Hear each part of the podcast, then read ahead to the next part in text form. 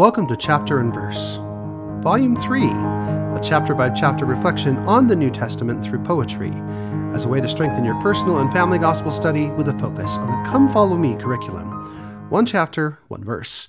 My name is Michael D. Young, and today we have a text based on Acts 11. The focus verses for this text are Acts 11, 15 through 18.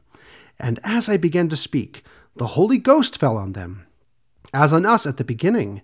Then I remembered the word of the Lord, how that he said, John indeed baptized with water, but ye shall be baptized with the Holy Ghost.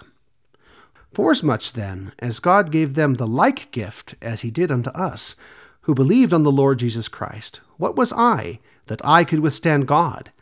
When they heard these things, they held their peace and glorified God, saying, Then hath God also to the Gentiles granted repentance unto life. And now the text baptized with fire. First cleansed by water from my sin, then fire descends to fill my soul.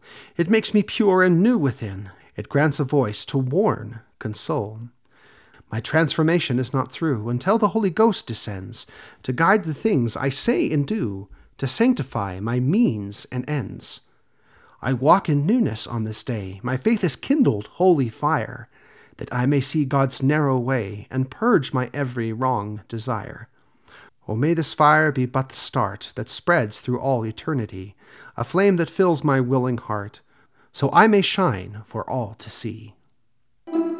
Thank you for listening. If you like what you hear, please share.